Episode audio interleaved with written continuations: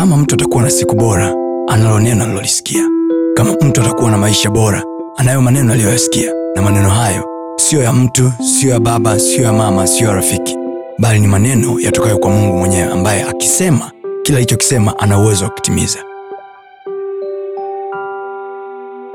kufanya biashara sio tu kuuza kitu ah, kufanya biashara ni kusolve tatizo la mtu alafu na kuwa rewarded kupewa thawabu inayostahili lile tatizo lilosolve au kufanya biashara kwa lugha nyingine ni kuleta solution au suluhisho la tatizo la mtu alafu ukalipwa kutokana na solution ulioileta kuna tofauti ya ufanyaji biashara wa waliomwamini mungu na ufanyaji biashara wa wasioamini. Tofauti ipo kwa sababu tunapopata zetu haziendi sehemu sawa. Mungu kama amekuokoa manaake anakuita utoke na kwenye mifumo yao na Amen. system zao. Manaake mungu lazima awe na system yake ya kufinance biashara yako. Otherwise anakuweka kwenye mtego. Anakutoaje kwenye ulimwengu wa kwenu? Anakutoaje kwenye dunia ya kwenu? Alafu akuache ufanye biashara zako kwa staili ileile akuache ufanye kazi zako kwa staili ileile manake there is a way a christian should behave in the business world.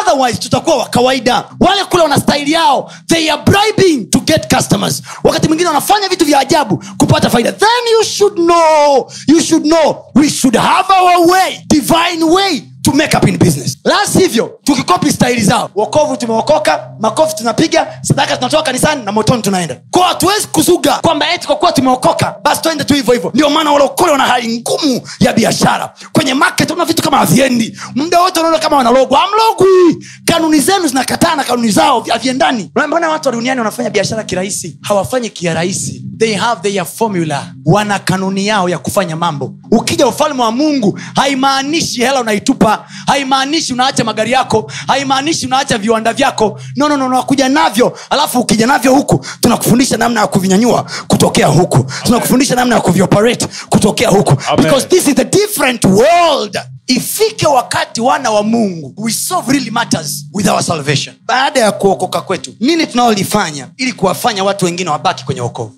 ajira tu ya mtu anayoifanya ajira yake tu yaweza kumtoa kwenye ramani akaingia kwenye moto wa milele. Kwa muda huu habari ya mbingu naijua lakini kwambie kitu na uokovu wako huo. Kuna engo utawekwa utaambiwa utoe rushwa utashangaa. Na rushwa unatoa na uokovu wako unao. Walokole vituko mnavyovifanya mitaani mnajua ni vile tu hatuna kamera za kuwaona. Lakini ni aibu vingine ukivifikiri. Tukikuhubiria tu habari ya kwenda mbinguni ujue ni aibu pia kwa mlokole kudaiwa. Usitaki habari ya injili tu ya kwenda mbinguni wakati kuna watu hujawalipa madeni yao. Na una kazi ya kufoka tu. Hawa wahubiri wa siku hizi wanahubiri kuhusu hela. Umelipa madeni ya watu wewe? Tunahubiri kuhusu hela kwa sababu kuna madeni ya watu hujalipa. Na kanisa la mungu linatukanwa kwa sababu walokole wanakopa alafu hawalipi. Wanaingia mitini. Wanabadilisha namba za simu. Aibu shame. Makanisani watu wanaumizana kwa sababu wanakopa hela anahama kanisa. Anakopa hela anahama kanisa. Nasema tuhubiri habari ya dhambi. Dhambi ya kwanza ni kukosa hela. You see mlokole akikopa hela ni kama na kwamba inaonekana kanisa zima limekopa. Hawasemi fulani imenikopa hela. Wanasema hivi walokole gani mnakopa hela za watu wamlipi wanatukana kanisa zima. Ni wangapi watoto wetu wanaombwa rushwa ya ngono ili wapewe kazi? Na binti yako amemaliza chuo miaka minne mitano yuko nyumbani. Mama yake unanena kwa lugha sana. Dada yake unaomba wewe unafunga. Mbona unafunga? Baba yake ni mzee wa kanisa kanisani. Utamwambia nini huyo binti? Mungu amemwonekania wapi? Mbona basi asinyanyuke mtu mwenye kampuni kanisani? Ukamfuata ukamwambia mama nani hii? Na binti yangu amemaliza chuo. Hivi kwenye kampuni lako awezi kukaa? Yule mama aseme hivi na kweli nilikuwa ninatafuta mtu. Tulikuwa nataka tutangaze tangazo la ajira. Bora amepatikana mwanao. Mlete kwenye kampuni langu. Atafanya hiyo kazi. Haina shida. Hamna viwanda makanisani. Mtoto wako anatakiwa kwenda kufanya kazi. Pluralist utamkatalia ni mzee wa kanisa gani aliyemiliki hoteli hapa? Awasaidie watoto wetu mabinti zetu waajiriwa hapo ili wapate muda jumapili kuja kanisani. Unampigia mwanao simu.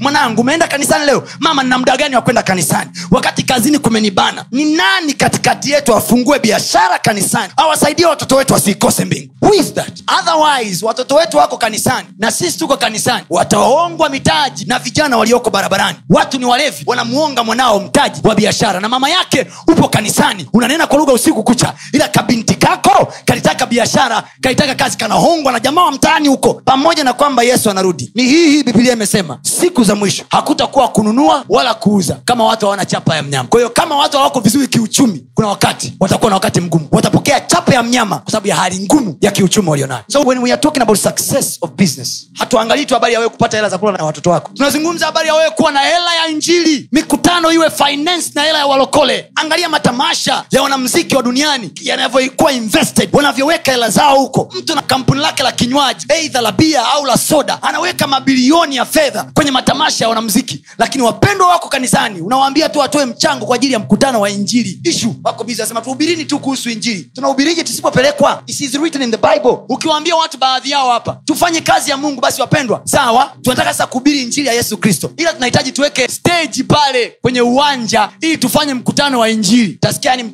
mungu ananiona. Akaunti yangu haina kitu. Sasa tuhubiri nini? Tutawafikiaje hao huko ambao hawajaokoka? Kama huko hali yetu ya kiuchumi ni ngumu. Soma kitabu chako cha zakaria anasema kwa sababu ya mafanikio miji yangu itaenezwa. Because of prosperity the cities of god shall be built ninamwomba mungu katika jina la yesu Amen. hautakuwa maskini kwa jina la yesu biashara yako itakuwa na faida kwa jina la yesu Amen. kuanzia leo hii mungu akupe akili kwa jina la yesu Amen. akili ya kupata faida Amen. kwenye kile unalolifanya Amen. akuonyeshe nini ufanye upate faida ya wateja wako Amen. upate faida ya biashara yako Amen. akuonyeshe nini ufanye Amen. macho yako yafunguke Amen. utajua nani wa kumpigia simu Amen. utajua nani wa kumuuliza Amen.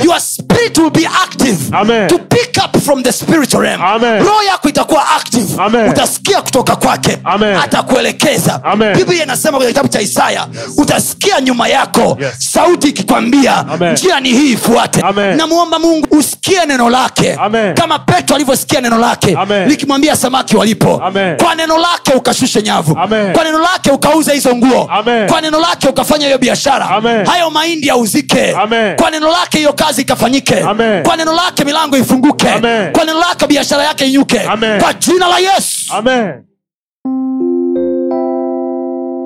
usiache kufuatilia masomo yetu mengine kupitia mitandao yetu mbalimbali ya kijamii ambayo yote inatumia jina la pasta tony kapola youtube facebook pamoja na instagram namba ni 762153539 barikiwe